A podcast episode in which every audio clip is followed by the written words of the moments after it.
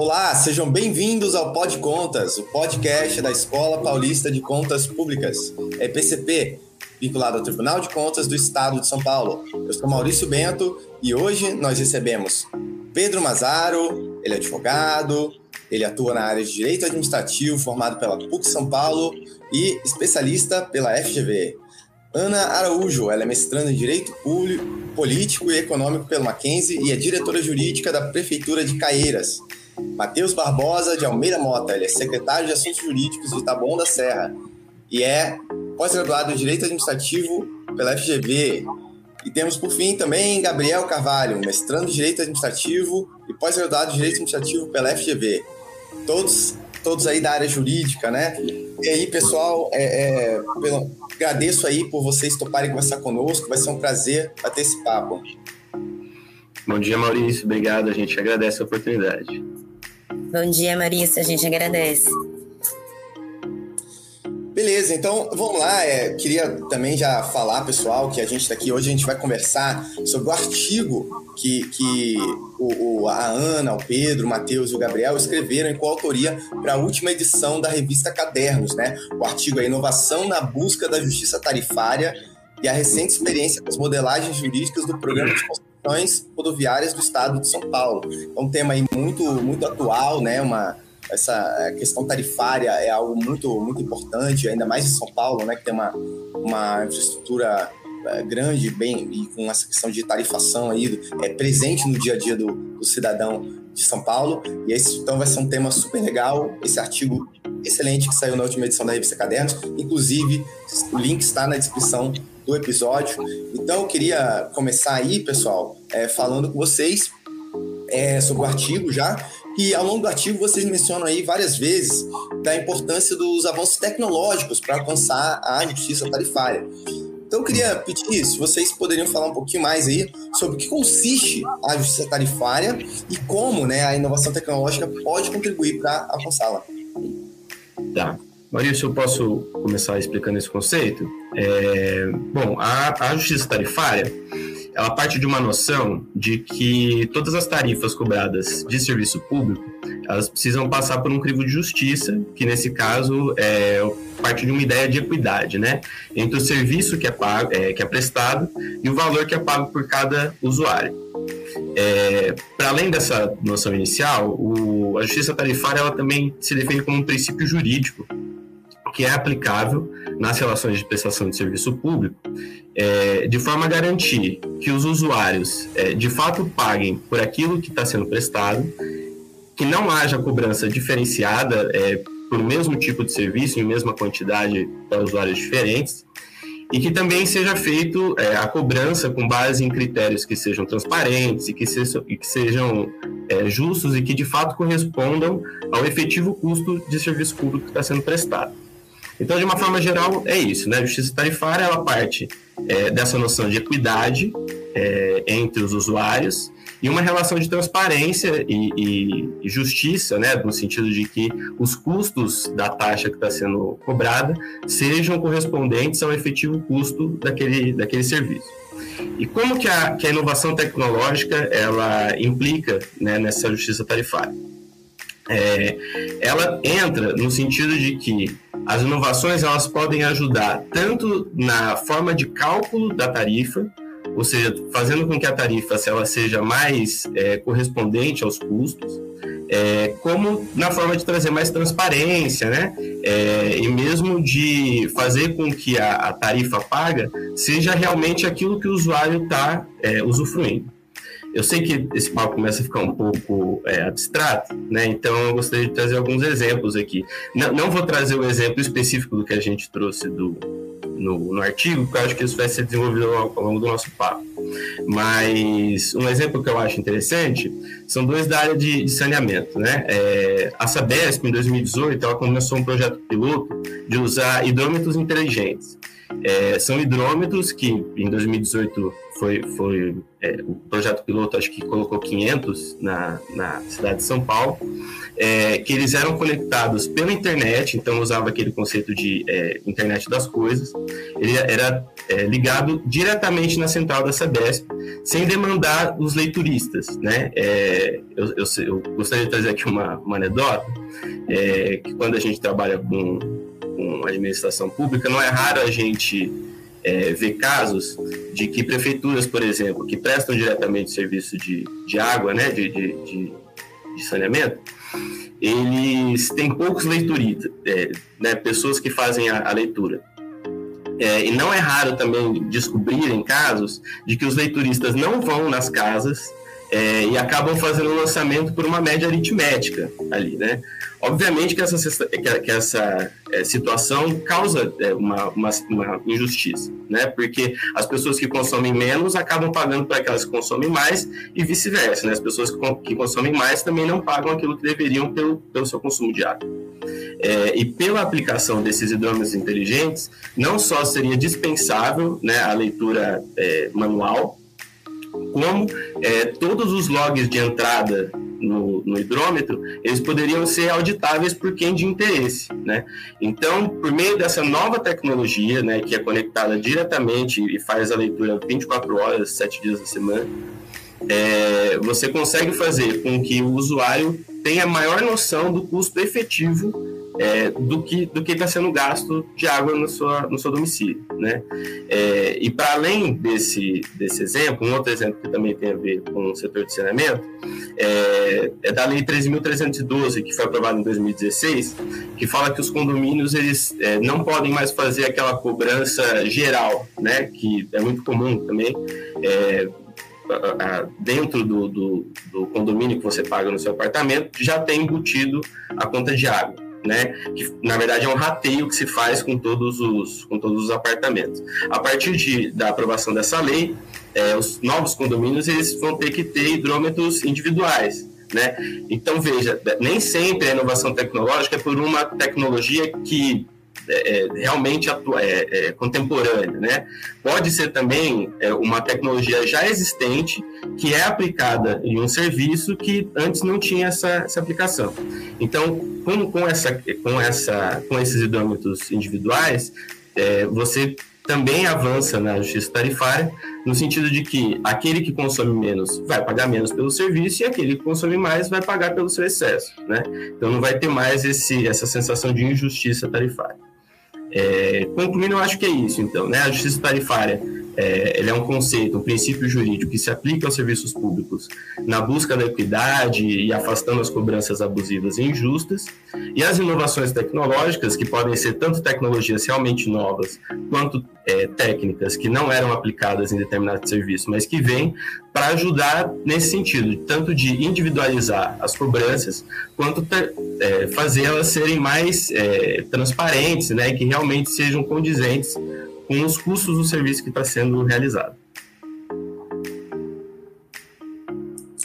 Muito bom, Pedro. Realmente, é, inovação tecnológica muitas vezes é você usar uma coisa antiga. Isso me lembrou um, uma coisa que eu ouvi do Henry Ford, né? Que quando ele criou o carro, ele disse que tudo que ele botou no carro já existia. Ele só pegou as coisas que existiam, foi colocando junto lá, né? Roda, motor, foi juntando e virou um carro. Né?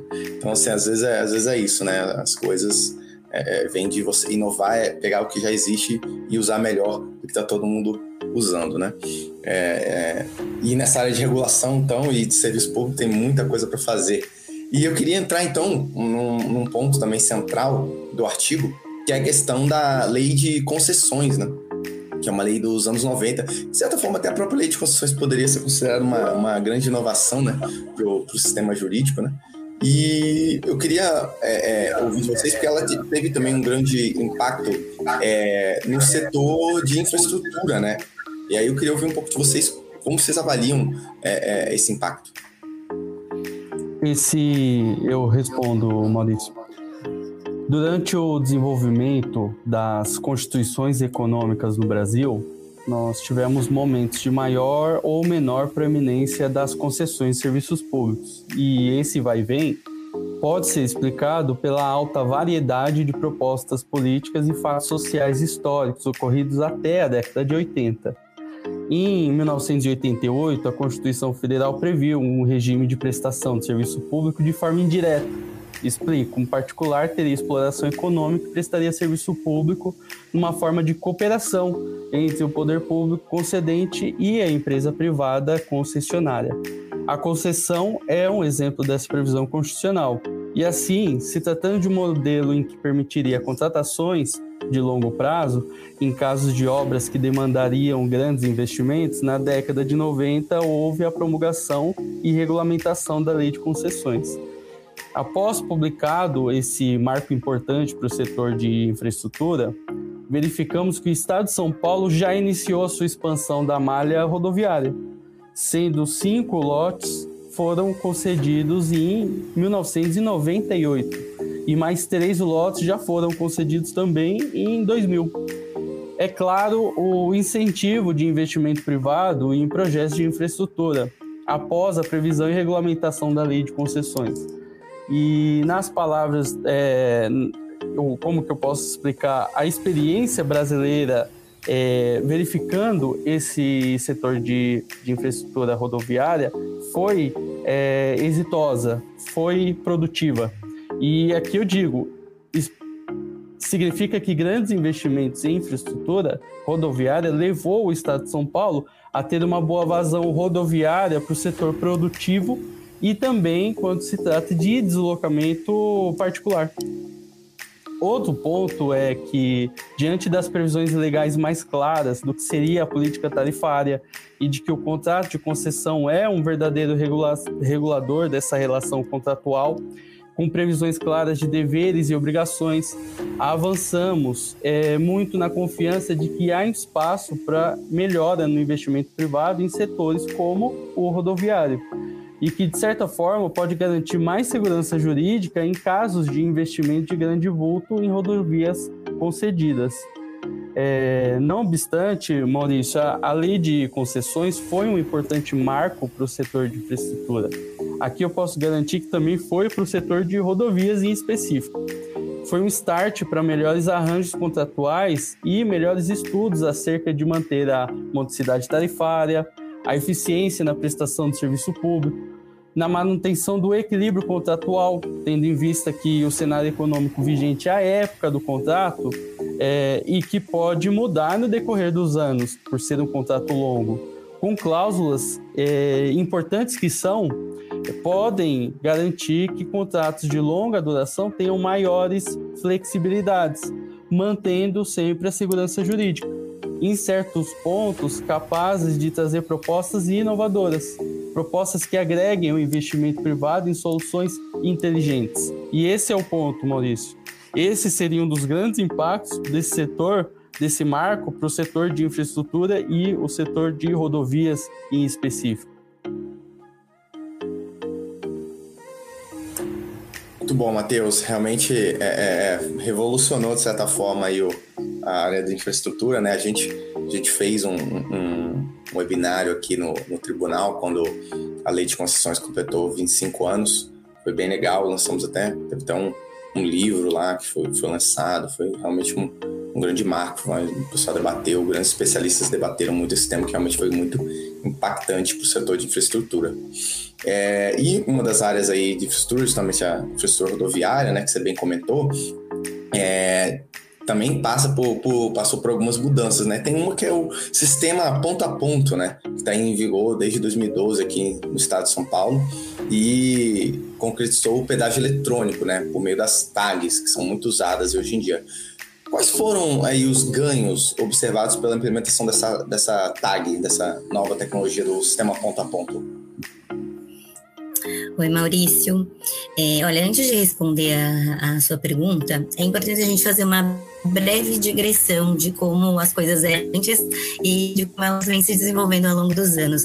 É, o regime tradicional do cálculo do valor tarifário, na maior parte das rodadas de concessão rodoviária paulista, ele utilizava como parâmetro o número de quilômetros concedidos. Então, não era considerado o, o, os trechos efetivamente utilizados pelos usuários. E é, a inovação, ela se apresentou extremamente necessária. O sistema ponto a ponto, ele assumiu esse papel inovador. É, ele foi um projeto, é um projeto do governo do estado de São Paulo, sob a responsabilidade da Artesp, e visa a cobrança do pedágio de forma eletrônica é, por trecho percorrido. Então, qual que era a ideia principal? É, é, foi isso que você passou. É, essas tags elas seriam afixadas no, no para-brisa dos veículos que passariam ali pelas rodovias contempladas, de modo a garantir a sua identificação pelos pórticos devidamente equipados com os leitores dessa, dessas tags. Então, o projeto ele foi idealizado visando a superação de um modelo anterior de cobrança que possuía um número muito maior de funções as efetivamente necessárias para os usuários, o que consequentemente onerava o custo total para o usuário. E respondendo agora especificamente à sua pergunta, o ponto a ponto ele trouxe alguns ganhos bastante relevantes. É, o primeiro deles foi tratado em um estudo sobre tecnologias de pagamento de pedágios, publicado pela Confederação Nacional de Transportes é, em 2020. Então, ele é bem recente esse estudo. É, e no qual foi verificado que após a implementação desse programa entre os anos de 2012 e 2017, então foi um estudo aí de cinco anos mais ou menos, é, houve um crescimento de 42,7% é, do número de veículos que passaram a utilizar o pedágio eletrônico. Em contrapartida ao crescimento do número de usuários que, que utilizavam as cabines comuns, que foi de apenas 5%. Além disso, é, tem um estudo que foi elaborado pela Artesp do histórico de tarifas, em que foi observado um aumento significativo da tarifa entre os anos de 2012 e 2019. É, isso, em termos práticos, é, evidencia a economia que o ponto a ponto pôde garantir aos usuários do, das rodovias que foram contempladas, porque esses usuários, diferente dos demais, eles não sofreram é, substancialmente esses aumentos que ocorreram aí nesses, nesses sete anos que foram analisados pela Artesp.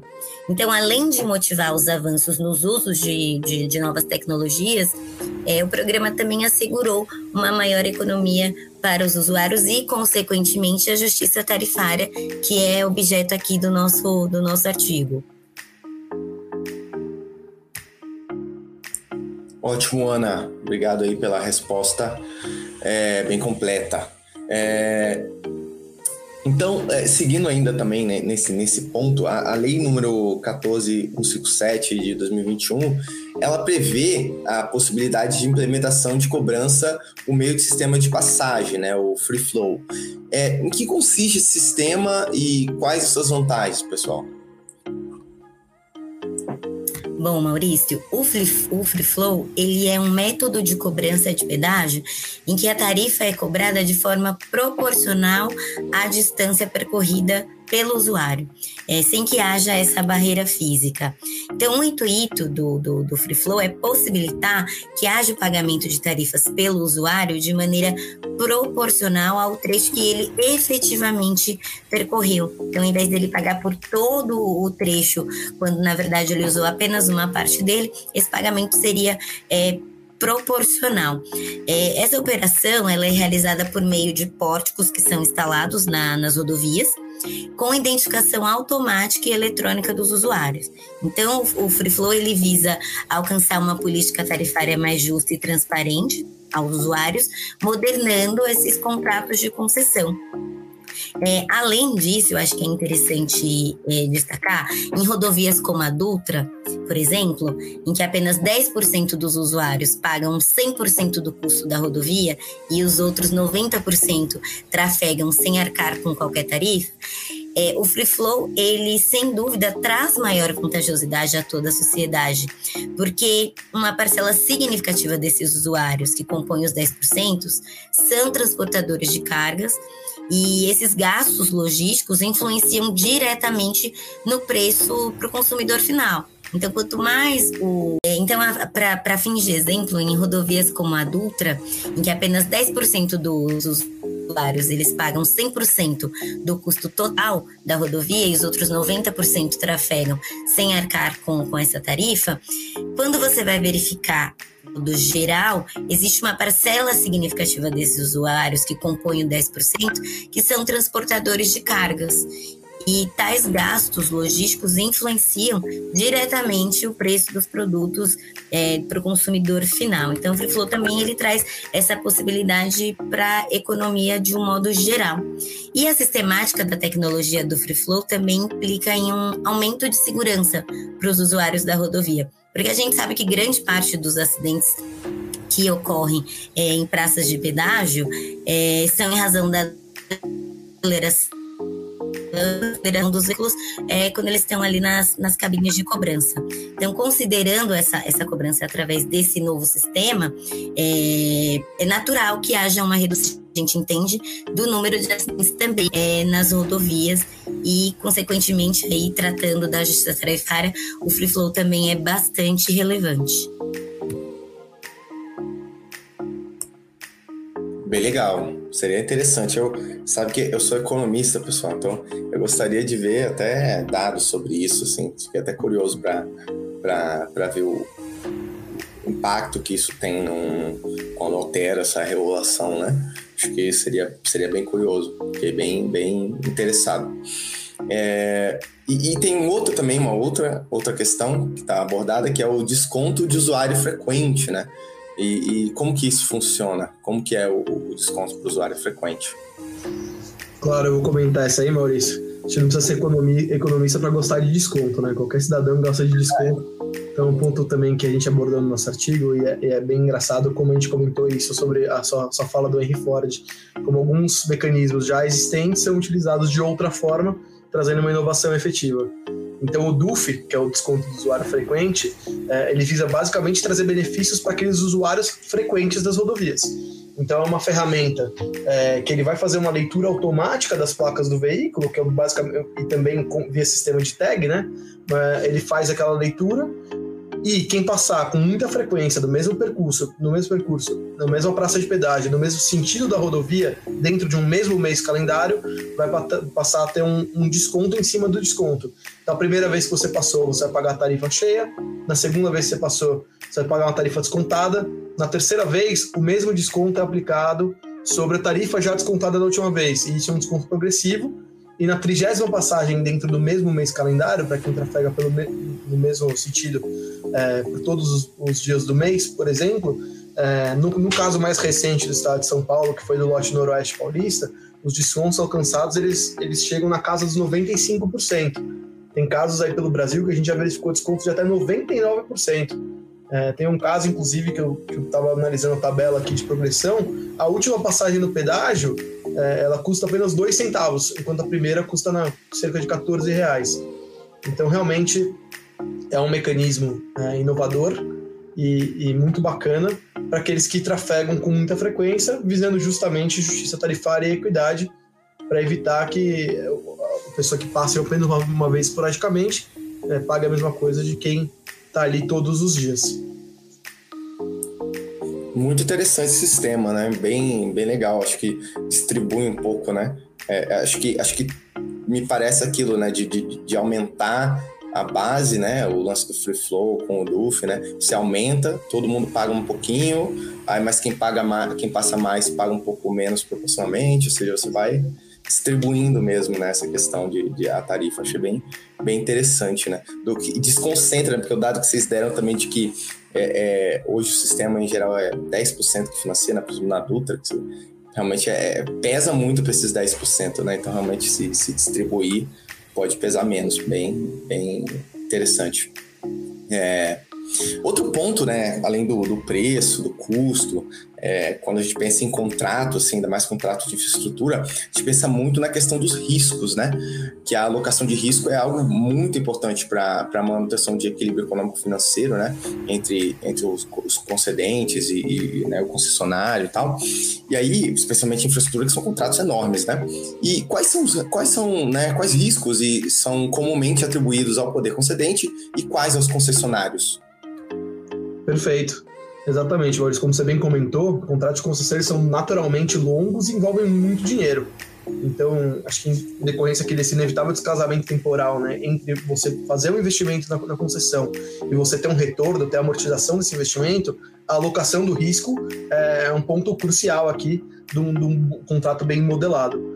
É, então, o que a gente trouxe como comentário no artigo e, e, que aborda bem essa questão é que, via de regra, os riscos incontroláveis eles são alocados ao poder público, é, enquanto os riscos que, que são passíveis de gerenciamento, é, via contratualização, né, contratualizáveis ou seguráveis, eles costumam ser alocados ao particular que vai precificar esse risco na proposta. Então, com base nas modelagens mais recentes da experiência paulista, o que a gente conseguiu verificar é que com a, com a substituição das praças de pedágio pela leitura automática de tags, por exemplo, você tem a remoção da barreira física do pedágio.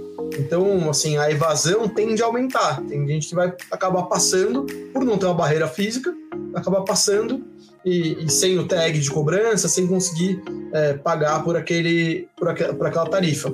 É, obviamente, é, esse, esse risco, né, o poder de polícia, como ele não é, não é é, transmitido, delegado ao particular concessionário, é, ele não, não cabe a ele ir cobrar esses valores. Com base nas modelagens mais recentes, é possível perceber que o risco relacionado aos impactos tarifários da adoção do Free Flow e da sistemática do DUF foram alocados genericamente ao concedente. Então, o concessionário ele fica responsável por riscos operacionais e subsidiários das respectivas métricas. O, o racional aqui é exatamente o que a gente estava comentando anteriormente em relação às tecnologias adotadas. Com você substituindo a praça de pedágio, que, que se constitui uma efetiva barreira física ah, na rodovia, eh, por, um, por um pórtico de livre passagem, é previsível que, que ocorra uma evasão tarifária, um aumento na evasão tarifária. E aí, consequentemente, esse elemento passa a ter um, uma outra importância dentro da equação de estrutura tarifária.